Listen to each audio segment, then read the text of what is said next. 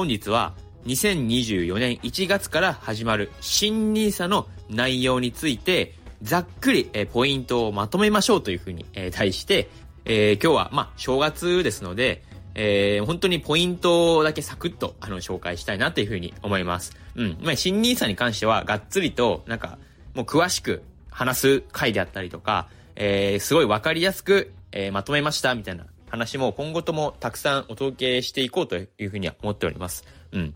なので、えー、まあ多分おそらく Voicy のデイリートークテーマにもなると思います。実際、新 NISA に関しては。確実に。うん。それくらいこれはもう、うん、確実に今の、えー、これからの金融教育においても必須の知識になってくると思いますので、えー、まあ今日はちょっと導入と言いますか、本当になんかポイントだけ軽くなんか整理するみたいな形で、えー、サクッと、えー、お伝えできればなっていうふうに思っております。はい。えー、内容まとめですね。で、まずこれ、一つ目の、えー、主なポイント。新 nisa の、えー、大まかなポイントですね。これ、一番大きな特徴が、今までの、えー、積み立て nisa と呼ばれていたものと、一般 nisa って呼ばれていたものがあったんですね。この二つ。で、この二つを二つ一緒に使うことができるようになりましたと。うん、今年から。これが、まあ、大きな、えー、変化点なんですよ。うん。今まではどっちか一つしか、えー、運用できなかったんですよ。それが、両方ともこれできるようになったんだよっていう。うん。で、これ名称も変わりまして、積立 NISA から、これ、積立投資枠。一般 NISA から、成長投資枠という名称に、えー、変わりまして、えー、これ両方とも使えるようになったんだよっていう。うん。これが、まあ、大まかな、その、新 nisa と呼ばれるものでございます。はい。まあ、その、わかりやすく言えば、新 nisa っていうのは、今までの積立 nisa と一般 nisa の2つを両方一緒に使うことができるようになったんだよっていうものです。はい。で、えー、2つ目のポイント。うん、これも今がっつり大まかにあの話しちゃっておりますので、えー、ご了承いただければなというふうに思います。で、2つ目のポイントは、これ1年間に360万円まで。えー、で、生涯1800万円まで投資することができるようになりましたと。うん。これも大きな変化点でございます。この今年から始まった新 nisa の変化点として。はい。えー、今まではですね、これ実は、えー、積立 nisa の場合は年間40万円までで、で、一般 nisa の場合は120万円までだったんですよ。それが、これ両方とも使えるようになって、プラス、積立投資枠が、えー、40万円から120万円になって、で、この成長投資枠が120万円から240万円へと変わって、で、この両方を使えるようになったために、120万円プラス240万円を足した360万円まで、これ年間運用できるようになったと。はい。これもめちゃくちゃ大きな変化点です。うん。いや、今までは本当40万円まででしたからね。この積立 NISA とかでしたら。うん。これ多分一般 NISA よりも積立 NISA を利用している人のが多かったんじゃないかなっていうふうに思います。なので、えー、40万円までしか非課税で、えー、運用できなかったんだよっていう。それが、えー、もう今年から360万円まで1年間に、えー、非課税で運用できるようになったと。まあ、投資することができるようになったと。これめちゃくちゃでかいですよ。うん。かなり大きいです。で、プラス、生涯で1800万円まで投資することができるようになったと。うん。で、3つ目のポイント。こちらもでかい。えー、運用できる期間が無期限になったと。はい。いや、そうなんですよ。これどういうことっていうと、えー、まあ、旧 NISA では、えー、実は非課税で投資できる期間って限られていたんですよ。あの、積立 NISA の場合は20年間のみで、で、一般 NISA の場合は5年間っていう期間だったんですよね。はい。そういう縛りがめちゃくちゃあったんですよ。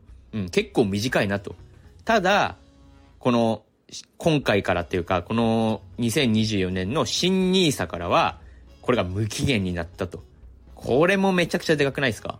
これまあ要するに、株を持ち続けようと思えば、死ぬまで一つの、えー、株を非課税で持ち続けることが可能になったというわけなんですよ。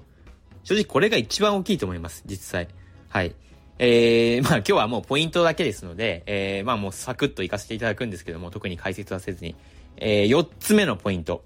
4つ目のポイントは、投資した株を売ると、翌年にこの非課税枠が蘇るっていう点です。はい、来ました。非課税枠が蘇るって、なんだそれって。まあ、わかりやすく説明しますと、これ、今、1800万円までしか、えー、新 nisa として投資できないよっていうふうに、まあ今、あのー、お伝えしたと思うんですけども、これを実際に、えー、その持っている、えー、株を売りさえすれば、その枠は要するに蘇るっていうわけです。はい。えー、もう1800万円じゃあ自分が保有していたとして、その株を。で、それを売ってしまえば、もうその1800万円という枠の中でまた蘇るっていう。うん。なので使い回すことができるんですよ、その非課税の枠を。うん。売りさえすれば、しっかり。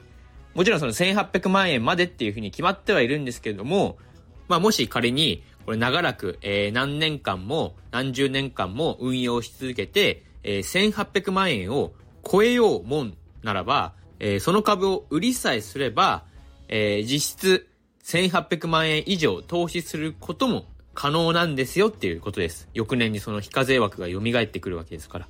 はい。いや、そうなんですよ。なので、これめちゃめちゃ大きいと言いますか、あの、まあ、1800万円という枠の中で、非課税の枠を使い回すことができると。うん。まあ、あれですね。今日はこんな感じで、えー、ざっくりともうこの新 nisa の内容をえー、まあ4つのポイントに絞ってまとめさせていただいたんですけども、しっかりこれ詳しく話そうと思えばもっとあの長く話すことにはなりますので、えー、細かくあの放送を分けてしっかり、えー、解説していきたいなというふうに思っております。うん。これ、新 nisa の知識は確実に人生をより豊かにする上で必須の知識でございますので、かなり必聴に値する内容ではあるというふうに思います。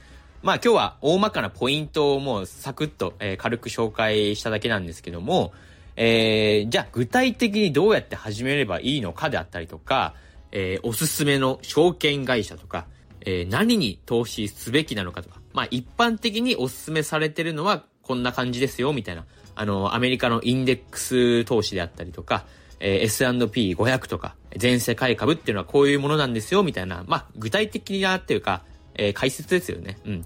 あの、投資自体を推奨するというわけではないので、えー、まあ、一般的にはこれが一番なんかおすすめはされていますよ、みたいな、うん、程では話せると思います。えー、こういった話ですね。えー、人生をより豊かにする内容、えー、知識、えー、僕は短めに約10分程度で、えー、毎日話しておりますので、えー、これからも人生を豊かにする知識をもっとたくさんえー、聞きたいって、もし思ってくださったのであれば、えー、チャンネルのフォローよろしくお願いします。皆さんの人生をより豊かにいたします。えー、そして、まあ僕今年は、えー、写真も撮りつつ、えー、FP1 級とかの受験も、えー、挑戦していきたいなというふうにも、えー、考えていたりはしておりますので、えー、いろんなことにたくさんチャレンジしたい、えー、1年間にしたいですね。えー、皆さんもぜひとも2024年、何か新しいことに、えー、挑戦してみては、えー、いかがでしょうか。えー、必ずそういった、えー、チャレンジ、えー、新しい挑戦は人生をより豊かにすると思います。えー、では、今日は金曜日ですね。えー、土日に向けて、えー、素敵な一日をお過ごしください。それでは、今日も良い一日を